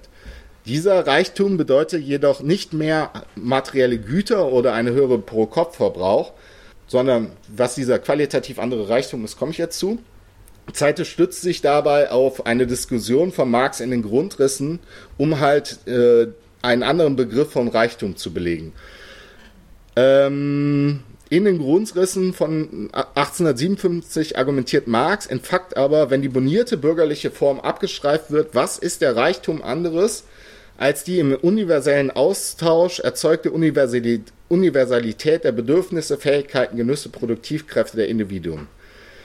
Der Kapitalismus beruht auf der Entfremdung zwischen der Arbeitskraft und den Produktionsmitteln, wobei die Arbeitskraft nur dann Zugang zum Konsum der Früchte der Produktion erhält, wenn sie sich selbst als Ware gegen einen Lohn verkauft. Dienst zwingt uns zu einem eingeschränkten Begriff des Reichtums auf, der jede Möglichkeit dieser vollen Entfaltung der menschlichen Potenziale verneint. Seite stellt fest, dass Marx diese Tendenz des Kapitals als Verarmung des gesellschaftlichen Reichtums durch die Anhäufung einer ungeheuren Warensammlung problematisiert. Marx bezog auch den Begriff des natürlichen Reichtums ein, der ebenfalls durch die Entwicklung des Kapitalismus bedroht sei. Saito stellt fest, dass der Kapitalismus, der sich durch die wachsende Warenproduktion auszeichnet, die Form, in der der Reichtum, wie Marx zu Beginn des Kapitals betont, in dieser Produktionsweise erscheint, in der von seinen Apologetinnen als Lokomotive der Überflussgesellschaft dargestellt wird, gleichzeitig durch bestimmte Formen der Knappheitsproduktion gekennzeichnet sei. Die Knappheit im Kapitalismus unterscheidet sich von der in den Gesellschaften, die ihm vorausgingen, in dem Sinne, dass es sich um eine gesellschaftliche Knappheit handelt. Diese gesellschaftliche Knappheit ist auch deshalb künstlich, weil die Fülle an gesellschaftlichen natürlichen Reichtum ursprünglich in dem Sinne im Überfluss vorhanden war, dass er keinen Wert besaß und für die Mitglieder der Gemeinschaft zugänglich war. Knappheit muss durch die totale Zerstörung der Gemeinschaftsgüter geschaffen werden, auch wenn dies für viele Menschen in wirtschaftlicher und ökologischer Hinsicht eine katastrophale Situation darstellt. Man denke an Fälle, in denen essbare Produkte absichtlich weggeworfen und Ackerland absichtlich verschwendet wurde, damit das Marktangebot begrenzt werden konnte, um die Rohstoffpreise hochzuhalten. Hier manifestiert sich die grundlegende Spannung zwischen Reichtum und Ware. Und das ist das Paradox des Reichtums, das die historische Besonderheit des kapitalistischen Systems kennzeichnet. Zeite weist also nach, wie der Kapitalismus durch Privatisierung der Gemeingüter künstliche Knappheit schafft, wodurch er überhaupt einen Preis bilden kann, der wiederum dafür sorgt, dass nur jene in einem relativen Überfluss leben können, die genügend Geld haben. Für die meisten Menschen auf der Welt bedeutet Kapitalismus Mangel bis hin zu Hunger. Die Wiederherstellung von Gemeingütern hingegen ermöglicht jedem Menschen der Gemeinschaft an diesen teilzuhaben, ganz gleich wie vermögend er sonst sein mag. Gemeinwirtschaft ermöglicht also nicht nur einen rationalen Umgang mit den natürlichen Ressourcen, sondern auch einen relativen Überfluss wenigstens in Bezug auf die Grundversorgung, was überhaupt erst kreative, von Zwängen befreite Arbeit ermöglicht. Das Reich der Freiheit, wie Marx es nannte. Für Zaito können Reichtum in Überfluss und Degrowth-Kommunismus miteinander vereinbar sein, weil es sich um eine Negation des Reichtums in dem eingeschränkten Sinne handelt, den der Kapitalismus ermöglicht. Es geht darum, einen Horizont zu eröffnen, der es ermöglicht, gesellschaftlichen und natürlichen Reichtum in einem breiteren Sinne zu erlangen, der durch die kapitalistische Kommodifizierung verweigert wird. Sobald die künstliche Knappheit des Kapitalismus überwunden ist, hätten die Menschen, die dank des wachsenden gesellschaftlichen Reichtums nicht mehr unter ständigem Druck stehen, Geld zu verdienen, die attraktive Möglichkeit weniger zu arbeiten, ohne sich um die Verschlechterung ihrer Lebensqualität sorgen zu müssen. Ohne Marktkonkurrenz und endlosen Druck zur Kapitalakkumulation könnten freie Arbeit und kooperative Produktion den Arbeitstag möglicherweise auf nur drei bis sechs Stunden reduzieren. Nur dann haben die Menschen genug Zeit für nicht konsumorientierte Tätigkeiten wie Freizeit und Bewegung, Studium und Liebe. Mit anderen Worten ist es möglich, den Umfang der Bedürfnisse nicht nur nicht durch die Steigerung der Produktivkräfte zu verringern, sondern durch die Rehabilitierung des gemeinschaftlichen Luxus, der es den Menschen ermöglicht, stabiler zu leben, ohne den Druck der Unterwerfung unter das Lohnarbeitssystem.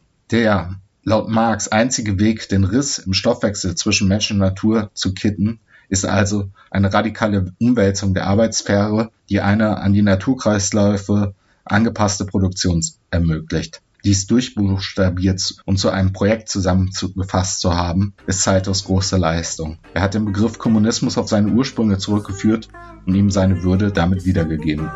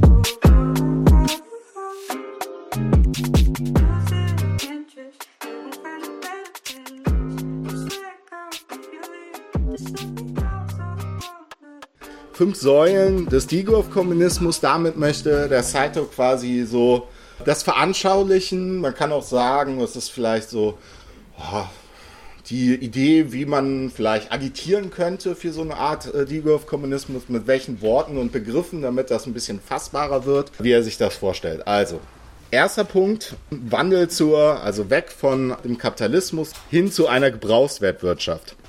Im Kapitalismus ist der Wert in Form der Ware das Wichtigste, da er als System Kapital, Akkumulation und Wirtschaftswachstum im Sinn hat. Eigentlich ist es egal, äh, was es ist, Hauptsache es verkauft sich. Sprich, der Gebrauchswert, die Produktqualität oder etwaige Umweltbelastungen spielen halt nicht die geringste Rolle.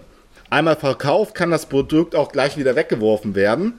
So die Logik des Kapitalismus. Wir denken zum Beispiel an den moralischen Verschleiß von Gütern, also das Handys nach äh, dem nächsten neuen Software-Upload kann man es eigentlich wegwerfen und so, sind ja bekannt. Der Degrowth-Kommunismus würde halt dem Sinn und Zweck der Produktion einer tiefgreifenden Veränderung unterziehen. Weg halt Steigerung von dem Steigerung der Wert äh, als Ware hin zur äh, Gebrauchswertproduktion und zur Planung und Kontrolle durch die Gesellschaft. Mit anderen Worten geht es nicht um die Steigerung des Bruttoinlandsprodukts, sondern um eine Ökonomie der Befriedigung der menschlichen Grundbedürfnisse.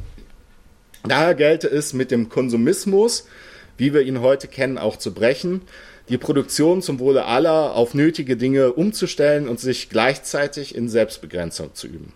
Zweiter Punkt, Verkürzung der Arbeitszeit, weniger Arbeitszeit, mehr Lebensqualität. Wenn wir damit halt aufhören würden, unnützliche Dinge zu produzieren, Bullshit-Jobs, ne, David Graeber, das Buch kann ich dazu auch empfehlen, zu machen, könnten wir die Gesamtarbeitszeit der Gesellschaft im großen Umfang reduzieren. Was ich äh, hier aber dann nochmal Zeito drauf eingeht, ist, das ist vielleicht für die Diskussion interessant, Zeito zieht es hier aber kritisch mit der Idee der Befreiung von Arbeit, durch neue Technologien, wie sie bei manchen Degrowth-Anhängerinnen und insbesondere bei den sogenannten akzelerationistischen, halt neudeutsch Beschleunigungstheoretikern verbreitet sind. Und damit setzt er sich auseinander. Nämlich, da weist er darauf hin, also es gibt ja, was gibt es für Sticker? Äh, Luxus für alle, Kommunismus now, habe ich selber auch schon in der Vergangenheit verklebt. Ne? Die Vorstellung vollautomatisierter äh, Sozialismus, keiner braucht mehr was machen, wir haben alle Freizeit, jeder kann von uns Maler, Künstler, sich nur mit schönen Sachen beschäftigen. So, darum geht es so ein bisschen. So, manche, äh, Nick Lenz und so, sehen dann die Computer als Möglichkeit, das radikal zu äh, reduzieren. So, jetzt geht es quasi um ein bisschen die Kritik daran, die Zeito hat. Nämlich, wenn man sich das jetzt so vorstellt mit diesem vollautomatisierten Sozialismus, hat man das, muss man halt immer das Problem der Energieversorgung mitdenken. Äh, laut Zeito hätte Marx jedenfalls in seinen letzten Jahren diese ext äh, sogenannten extremen Ideen wie die eine komplette Abschaffung der Arbeit durch Vollautomatisierung oder stufenweise Arbeitszeitverkürzung wahrscheinlich als problematisch angesehen. Eine Befreiung von der Arbeit bei gleichzeitiger Steigerung der Produktivkräfte hätte Stand der Technik heute, für die Umwelt verheerende Folgen. Zeitung geht das unter anderem auf ein fiktives Beispiel die Einführung einer Technologie, neuen Technologie ein, die die Arbeit von zehn Personen auf eine Person reduziert. Werden diese neun Leute durch fossile, ja, am Ende werden diese neun Leute halt durch fossile Brennstoffe ersetzt. Statt eines Lohnsklaven verrichtet nun eben ein Energiesklave namens fossile Brennstoffe äh, die Arbeit. Also will man eine dekarbonisierte Gesellschaft, kommt man nicht umhin, auf nachhaltige, äh, zum Beispiel auf nachhaltige Energien oder Biomasse statt auf fossile Brennstoffe mit einem hohen Erntefaktor zu setzen einmal kurz erläutern. Also Erntefaktor beschreibt das Verhältnis der genutzten Energie zur investierten Energie und ist ein Indikator dafür, wie viel Energieeinheiten aus bereits investierter Energieeinheiten gewonnen werden können. Man kennt das zum Beispiel, also der Erntefaktor ist beim Öl rückläufig, weil um eine neue Tonne Öl zu fordern, dann ist das Öl sehr viel weiter unten im Boden. Das heißt, es wird teurer, aber es das heißt auch die Energie, um quasi tiefere Bohrungen vorzunehmen, um die Schiffe und alles, was alles da an Energie schon vorher verbraucht wird, um diese letzte, die, diese neue Tonne Öl zu fördern, die ist immer größer geworden. Das heißt, das Verhältnis von dem, was äh, quasi man durch das Verbrennen dieser einen Tonne zusätzlichen Öls bekommt, zu dem, was man vorher reingesteckt hat, das wird auch Das ist schon seit langer Zeit äh, rückläufig und findet sich dann ja auch in so Punkten, Peak Oil Debatten und so, ab welchem Punkt lohnt sich das vielleicht gar nicht mehr, dann Kohle abzubauen oder Öl. Da, da taucht das alles auf ja, auch wenn Autos oder Maschinen mit Biomasse, also Biomasse betrieben werden können, wird es schwer werden, zum Beispiel einen Ersatz für landwirtschaftliche äh, Chemiedünger und Pestizide zu finden. Im Baugewerbe verwendeter Beton oder Eisen, äh, dafür Alternativen zu finden oder die äh, mit grüner Technologie herzustellen. Auch extrem haben wir ja gerade die Debatte um grüne Stahlkraftwerke, dass sie sehr, sehr viel Strom äh, brauchen werden. Das wird alles schwer. Also man spricht hier auch von einer Emissionsfalle, was besagt, dass es durch eine Emissionsreduktion zu einem Produktivitätsrückgang kommt. Es gibt also weniger Energiesklaven, da müssen aber anstelle dessen halt Menschen viele Stunden an Arbeit investieren. Da wegen der Emissionsfalle halt auch die Produktivkräfte sinken, wird es immer wichtiger, halt die Arbeitskraft in anderen benötigten Sektoren zuzuweisen. Also wichtiger Punkt, Saito verspricht keine Befreiung von der Arbeit und wir haben alle Freizeit, sondern sagt, naja, wenn wir das ernst meinen mit dekarbonisierter Wirtschaft und quasi wirklich diese fossilen Energieträger äh, nicht mehr verbrennen, dann haben wir schlechteren Erntefaktor. Das heißt, wir müssen in ganz vielen Bereichen sogar zusätzliche Arbeit einsetzen, weil wir, sagen wir mal, auf Feldern nicht mehr die riesigen Traktoren und so weiter haben. Das heißt, es wird trotz Streichen, sagen wir Bullshit-Jobs, trotz Streichen von irgendwelchen Blödsinnsproduktionen für den Konsumismus, den keiner braucht, geht zwar die Gesamtarbeitszeit zurück, aber es bleibt noch immer notwendige gesellschaftliche Arbeit, um das zu machen. Darum soll, auch das kennt man, äh, auch viele ältere oder auch jüngere, auch in der sozialistischen Debatte schon lange immer wieder diskutiert, Aufteilung, also eine Aufhebung der Arbeitsteilungen geben. Laut Zeito habe sich die bisherige Degrowth-Debatte darum gedreht, wie sich halt soziale oder kreative Arbeiten in der arbeitsfreien Zeit verwirklichen lassen. Es ging also bisher vor allem darum, die Arbeitszeit als solche durch Automatisierung so kurz wie möglich zu machen. Da Arbeit ist mühselig und von daher spielte das jetzt in den Debatten bisher keine so große Rolle. Zeito dagegen betont, dass es Marx eigentlich die Arbeit überhaupt nicht als etwas ansah, das man besser umgehen sollte.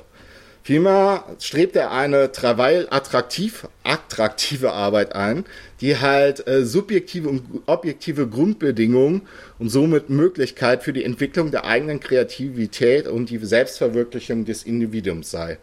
Als erster Schritt zu dieser Wiedererlangung der Autonomie der Arbeit sei die Aufhebung der Arbeitsteilung vonnöten. Innerhalb der kapitalistischen Arbeitsteilung beschränkt sich die Arbeit nämlich auf die uniforme und monotonen Tätigkeiten. Um dem entgegenzutreten, wären halt Arbeitsstätten wünschenswert, in denen Menschen eine Vielzahl an facettenreichen Tätigkeiten ausführen könnten. Daher plädiere ja auch Marx auch wiederholt für die Überwindung des Gegensatzes zwischen geistiger und körperlicher Arbeit sowie des Gegensatzes zwischen Stadt und Land als zukünftige Herausforderung. Hebt man die uniforme Arbeitsteilung auf, um die Arbeit wieder äh, menschenwürdiger zu machen, verliert die Effizienzsteigerung um des Wirtschaftswachstumswillens auch ihren Status als vordringlichste Angelegenheit. Nächster Punkt, auch das bekannt, Demokratisierung des Produktionsprozesses. Auch hier, je demokratischer der, Produktionsprozess, desto langsamer ist die Wirtschaft. Für die Arbeitszeitverkürzung und die Umwandlung zur Gebrauchswertwirtschaft müssten Arbeiter also das Recht haben, Entscheidungen über die Produktion zu treffen. Die, Arbeit, äh, die Rede ist hier also von Vergesellschaftung. Durch die Vergesellschaftung werden die Produktionsmittel als ein Kammen demokratisch verwaltet. Wie das genau aussehen soll, beschreibt der Zeitung nicht. Das ist quasi ja noch offener Punkt.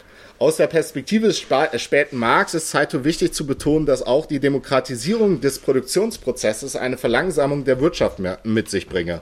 Denn bei einer gemeinsamen Verwaltung der Produktionsmittel gäbe es selbstredend viele verschiedene Meinungen und diese ohne Zwang zu koordinieren und zu harmonisieren braucht es Zeit. Insofern liegt die maßgebliche Veränderung, die Gesellschaft mit sich bringt, laut Zeit darin, dass es zu einer Verlangsamung kommt äh, der Wirtschaft durch die, diese Entscheidungsfindungsprozesse. Fünftens, Fokus auf systemrelevante Arbeit. Auch das nach, in Corona vielfach äh, auch diskutiert, Pflegearbeit.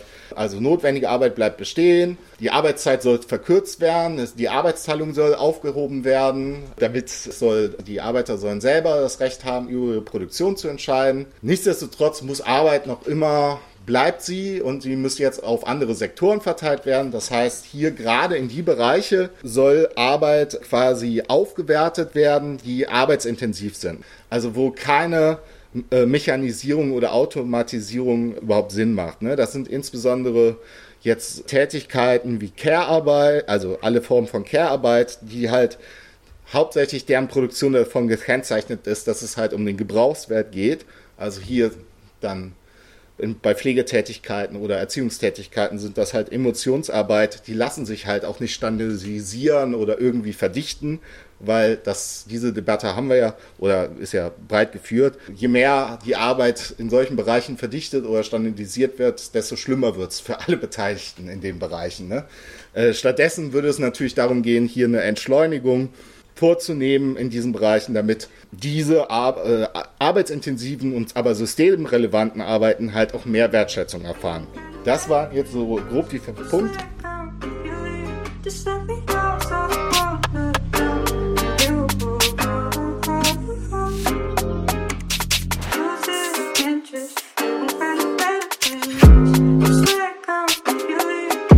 Jetzt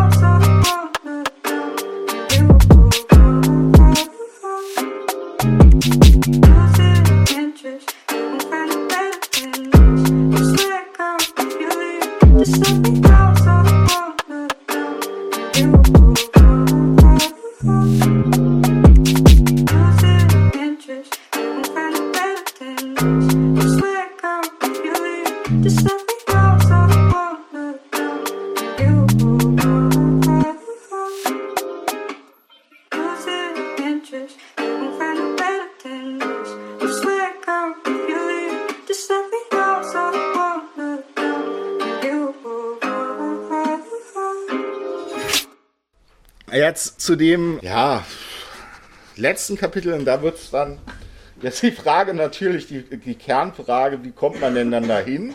Erstmal sieht der als Anknüpfungspunkt äh, natürlich die Klimaproteste der Gegenwart. Und er glaubt, da sieht man quasi die Bewegung, die ja so die Möglichkeit hat, das aufzunehmen. Er bezieht also äh, da zu wachsen. Er bezieht sich da außerdem auf eine Harvard-Politologin, ihr Namen Erika Shanowitz. Die hat in diese Studie geschrieben, The Success of Non-Violent Civil Resistance, also der Erfolg des gewaltfreien zivilen Widerstandes. Es ist, glaube ich, vielleicht kennen es einige, die irgendwas mit Extinction Rebellion, Rebellion, mal zu tun hatten. Oder vielleicht hat es auch die letzte Generation, ich weiß es nicht genau. Kann sein, dass sie sich da auch drauf zentral beziehen, auf die Studie. Ne? Also diese Politikwissenschaftlerin hat halt untersucht Erhebungen, Proteste zwischen 1900 und 2006 und quasi festgestellt, anders als man vielleicht denken könnte, hatten halt nicht die radikalsten und gewalttätigsten Bewegungen Erfolg gehabt, sondern Erkenntnis, gewaltfreie Proteste seien laut dieser Forscherin doppelt so erfolgreich wie äh, bewaffnete Konflikte. Und wenn es, äh, gelingt, einen Schwellenwert von ca. 3,5 Prozent der Bevölkerung zu mobilisieren, habe das auch immer Veränderungen herbeigeführt. Das sozusagen also die Hoffnung einer politischen Mobilisierung, wo man eine, diese kritische Masse von 3,5 Prozent erreicht. Darüber hinaus als erste Schritte müssten halt Formen einer Erweiterung der Demokratie über das Parlament hinaus in die Produktion vorgenommen werden. Da sieht er zum Beispiel äh, Formen von Solidarökonomie, so Arbeitergenossenschaften. Des Weiteren bezieht sich das Seite auch ähm, bejahend oder sehr befürwortend auf so Formen von Bürgerbeteiligung bzw. Bürgerversammlungen. Ich glaube, der fängt auch jetzt diese Vorschläge von letzter Generation mit dem Bürger, äh, wie heißt das, Bürgerrat? Nennen die das, ne? Bürgerrate, fände der auch ganz toll. Er bezieht sich da unter anderem halt auch auf die Bürgerversammlung in Frankreich, die es gegeben hat. Die haben ja auch so ein Paket an Vorschlägen auch zum Thema Klimawandel gemacht kritische Anmerkung. Das französische Parlament hat davon so gut wie nichts umgesetzt. Ja, und er bezieht sich da zum Beispiel auch viel auf äh, Solidarökonomien in Barcelona, wo er davon spricht, dass ganze 8% der Beschäftigten, also quasi kleine Genossenschaften, äh, für die quasi kollektiv betrieben werden, 8% der Be äh, Beschäftigten in Barcelona seien dort quasi schon in diesem Bereich der Solidarökonomie beschäftigt.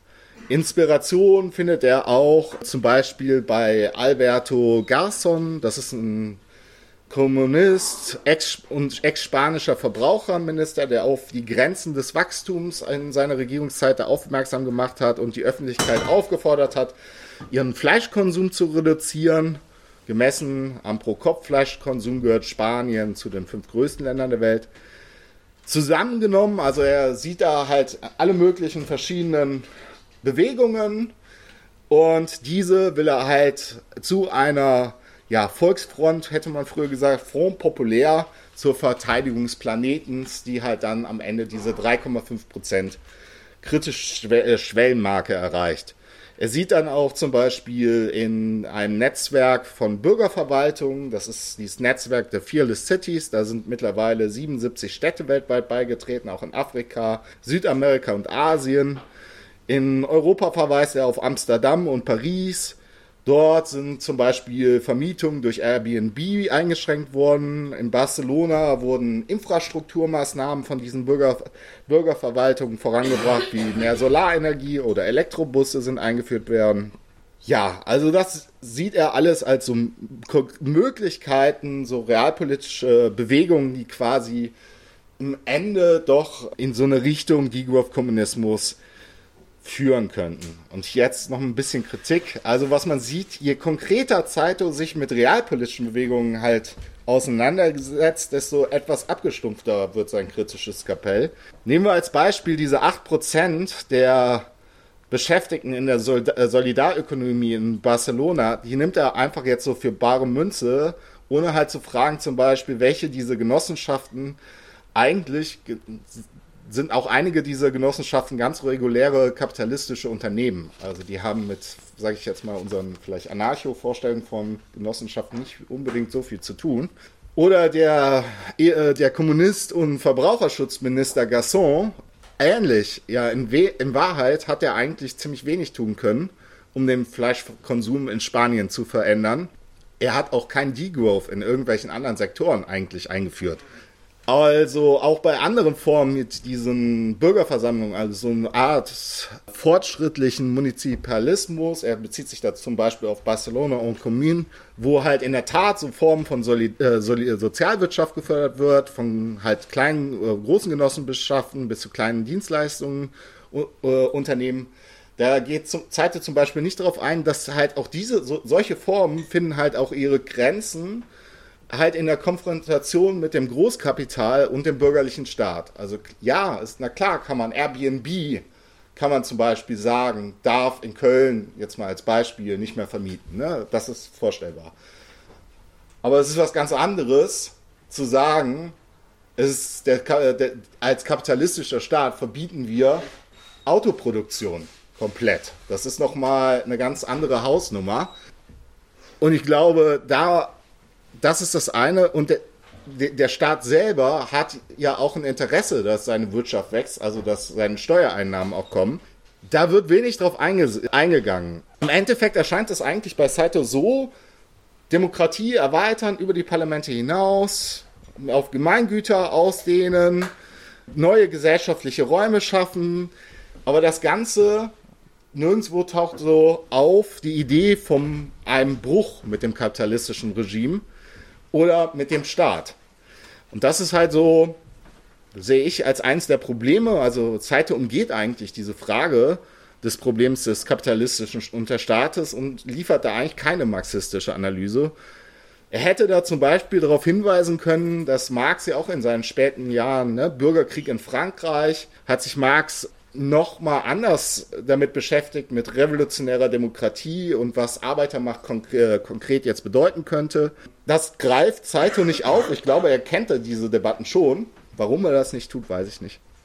Also die Zerschlagung des kapitalistischen Staates als Frage für das 21. Jahrhundert, das wird eigentlich nicht, nicht so beantwortet. Und damit ist halt auch diese Frage der offenen Flanke dann doch zum Ökoleninismus. Zweite und jetzt als letztes, wirklich allerletztes, auf den Einwand, also er hat ein Zeitungsinterview gegeben, auf den Einwand, dass seine Überlegungen zum Degrowth-Kommunismus doch alle sehr abstrakt daherkämen, könnt ihr vielleicht jetzt nachempfinden auf den letzten anderthalb Stunden, hat Seite in einem Interview erwidert, natürlich brauchen wir Investitionen in grüne Energien und Elektrofahrzeuge, aber gleichzeitig sollten wir unsere imperiale Lebensweise viel radikaler in Frage stellen.